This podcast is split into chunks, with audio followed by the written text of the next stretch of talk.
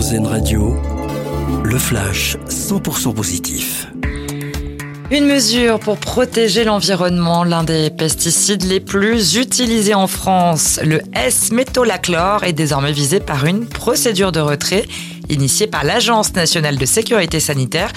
L'agence a mené une expertise révélant des contaminations trop importantes des eaux souterraines. L'ANSES espère ainsi réduire la contamination de l'environnement par cette substance.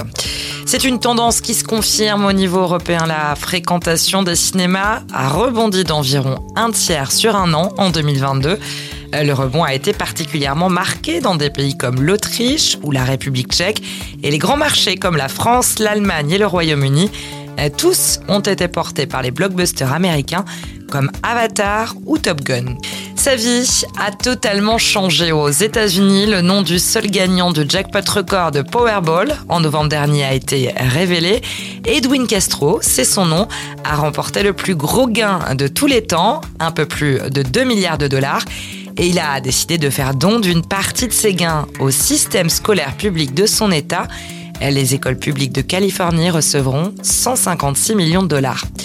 C'est le moment venu pour les chanceux qui ont pu être tirés au sort. Top départ des premières ventes de billets pour les Jeux Olympiques de 2024. 3 millions de tickets sont mis à disposition dès aujourd'hui.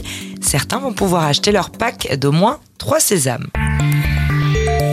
L'info 100% positive, une exclusivité RZN Radio.